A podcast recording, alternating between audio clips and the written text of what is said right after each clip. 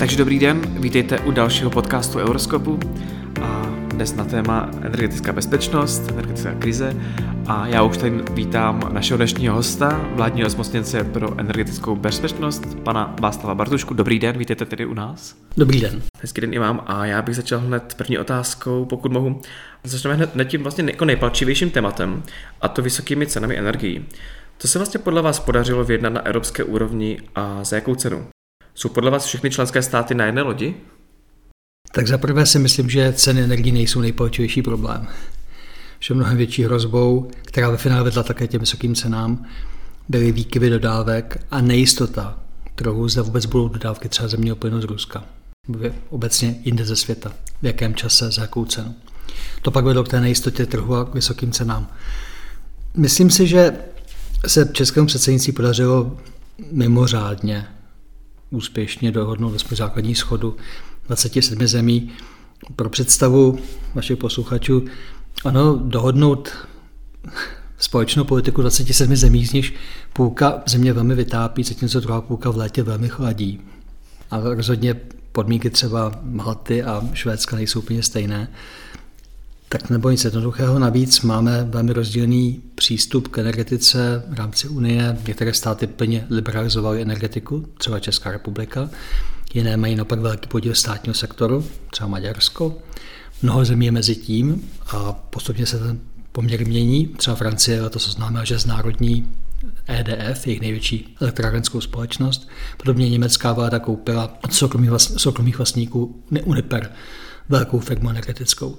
Čili dohodnout v rámci téhle 27 člené skupiny něco společného není nic jednoduchého a já smekám před jak našimi lidmi v Bruselu, nás tam zastoupení v Bruselu, tak před uh, týmem z MPO a souřadu vlády, protože, protože dokázali zatím podle mě velmi mnoho, řekl bych maximum možného, protože ta schoda rámcová na tom, že jsme ochotní podporovat občany a podniky před vysokými cenami, že jsme vlastně ochotní k nějaké nepřímé dani, ta schoda tady je, Detaily budou vždycky složité. Myslím, že se budou dohadovat ještě příštích měsících, ještě spadnou do švédského předsednictví. Ale ta základní věta, myslím, která padla už během červencových jednání, byla jednoduchá. Národní vlády jsou blíž pádu než Evropská komise. Jo, jsou blíž jaksi veřejnému mínění a případnému hněvu občanů. Takže ta ochota členských států se dohodnout byla velmi vysoká. Vy už se vlastně zmínil, že to spadne i do toho švédského předsednictví. Podaří se vlastně ta ochota zachovat i následující měsíce, případně rok, podle vás? Věřím, že ano, protože tohle je základní zájem všech vlád. Přežít vládnutí a pokud možno vyhrát příští volby. A volby těžko vyhrajete v okamžiku, kdy vám třetina lidí není schopná platit účty za elektřinu či za, za teplo. Takže ten, ten společný zájem tady, tady je.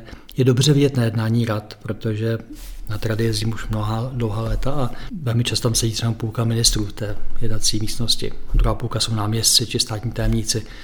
Když jsem se koukal na tu první neformální no, mimořádnou radu v červenci, tak tam vlastně bylo 25 ministrů z 27 zemí. To vypovídá hodně o tom, že vlastně si žádný ministr nedovolí tam nebýt. Takže to vlastně důležitost je z toho cítit. Věřím tomu, že ano. Jak si podle vás Česká republika ve srovnání s ostatními státy Evropské unie? Ve společnosti často rezonují různé názory s tím, jak si ještě jako média s tím tématem samozřejmě hrají. Jeden názor, že vláda zaspala, druhý názor, že vláda vlastně dělá maximum.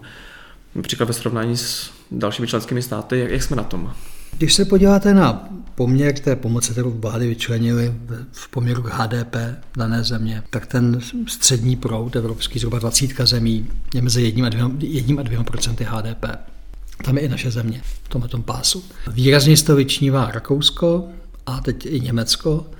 A myslím si, že bude vliv těchto zemí, obzvlášť Německa, vidět i v příštích měsících, že i země jako Francie nebo Itálie budou nuceny jak si dorovnat, jako podobně vlastně zvýšit sázky a že to v nějaké podobě čeká i nás. Vemte si, když vláda poprvé známila ochotu zastropovat ceny energii, tak se bavila o domácnostech a malých podnicích. Dneska už je řeč o velkých, velkých firmách, čili ten tlak napříč Evropou bude podle mě dojít k nějaké poměrně vysoké úrovni pomoci občanům i firmám. Když půjdeme potom ještě dál, tak téma výhled vlastně pro nadcházející zimu v oblasti hospodaření se zásobami plynu. Klasicky winter is coming, zima je za dveřmi a jsme vlastně podle vás není dobře připraveni. A jak budou vypadat ty přípravy na tu další zimu, pokud nebude možné plnit zásobníky přes rok ruským plynem? Udělali jsme maximum možného, věří, věřím, že zimu zvládneme ale mnohem radši si pak s vámi na to přepiju v dubnu příštího roku. Teď myslím, že ještě moc brzo, aby bouchaly zátky. Je fakt, že když v únoru začala válka, aby jsme se bavili o možnosti, že se zastaví kompletně ruské dodávky do Evropy, tak jsme řešili otázku, jak vůbec na zásobníky naplnit. Byly takové obavy, zda vůbec dokážeme třeba plnit z půlky. Dneska jsme prakticky na 100% kapacity u nás i v Německu i jinde v Evropě. Takže tohle se podařilo. Věřím tomu, že velká část společnosti u nás i jinde v Evropě chápe nutnost šetření. Konec konců k tomu byly do jisté míry donucení cenami. Takže ta spotřeba plynu třeba u nás je zhruba o pětinu nižší, než byla za srovnatelné období loni. Uvidíme. Pokud by nějaká mimořádně krutá, chladná zima, tak nepochybně přijde nutnost, regulovat, čili vypínat některé spotřebitele, o tom není, není sporu. Ale takhle chladnou zimu jsme už ta mnoho desetiletí neměli. Ty běžné projekce, které se dělají, jsou na takovou průměrnou zimu, čili vezme se průměr posledních pěti zim. Tam to vypadá celku nadějně, ale znovu opakuju, Myslím si, že je lepší být opatrný a říct, že může nastat situace, kdy prostě muset vypínat některé spotřebitele. Ty chránění spotřebitele, čili domácnosti, kritická infrastruktura, ty by měly být v pořádku po celou dobu zimy.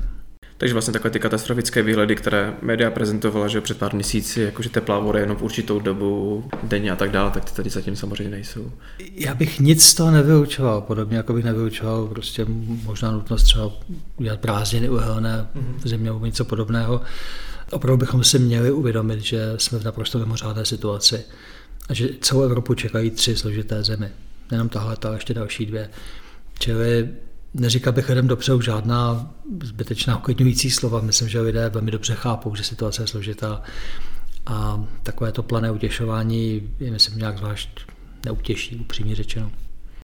Rozumím. A ještě se právě týče těch příprav na tu další zimu, je tady nějaká alternativa, pokud by vážně nebylo možné plnit ty zásobníky? Pojďme nejdřív projet tuhle tu zimu, protože věřím tomu, že budeme mít na konci této nadcházející zimy mnohem větší sebevědomí.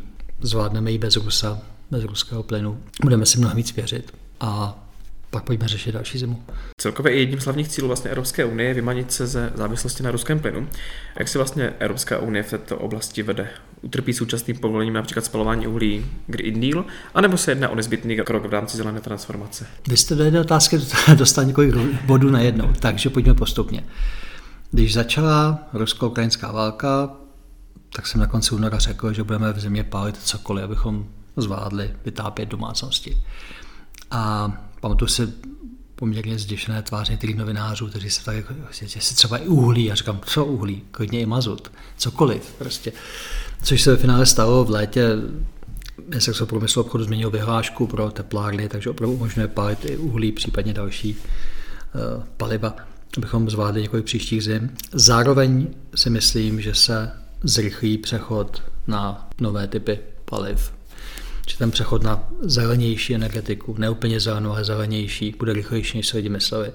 Vítězem této situace jsou úspory, účinnost, obnovitelné zdroje a jádro. Ten velký prohrávající zemní plyn, uhlí dostal odklad trestu smrti, ale pouze odklad o několik let. Čili, jak to shrnul, nepochybně budeme pálit víc uhlí, než jsme si mysleli, tuto a několik dalších zem. Tuto a několik dalších zem Evropa nesplní své závazky z pařížských dohod, to je naprosto jasné.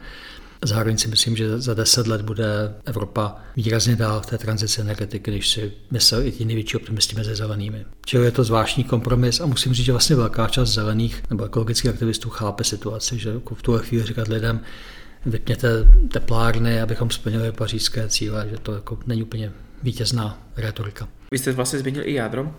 Takže může právě i to jádro být taková ta záchranná cesta na další roky, když dojde uhlí a než ještě dojde k té zelené tranzici? Jádro je dlouhodobější projekt, nepomůže vám v rozsahu několika let. I ty nejrychlejší prognózy počítají, že by se ten projekt u nás nový stavil, řekněme 12-14 let, včetně schvalovací procesů. Čili uvidíme. Dneska právě 30. listopadu mají přijít nabídky od tří uchazečů, francouzů, američanů a Korejců na Dukovany 5, tak uvidíme, co nabídnou, jaké termíny nabídnou, ale předpokládám, že se žádné zázraky konat nebudou. Když se podíváte ve světě, tak ty nejrychlejší projekty, třeba Baraka v Emirátech, byly čtyři reaktory během 12 let, ale to je země, která rozhodně má jiná pravidla, než má Evropa.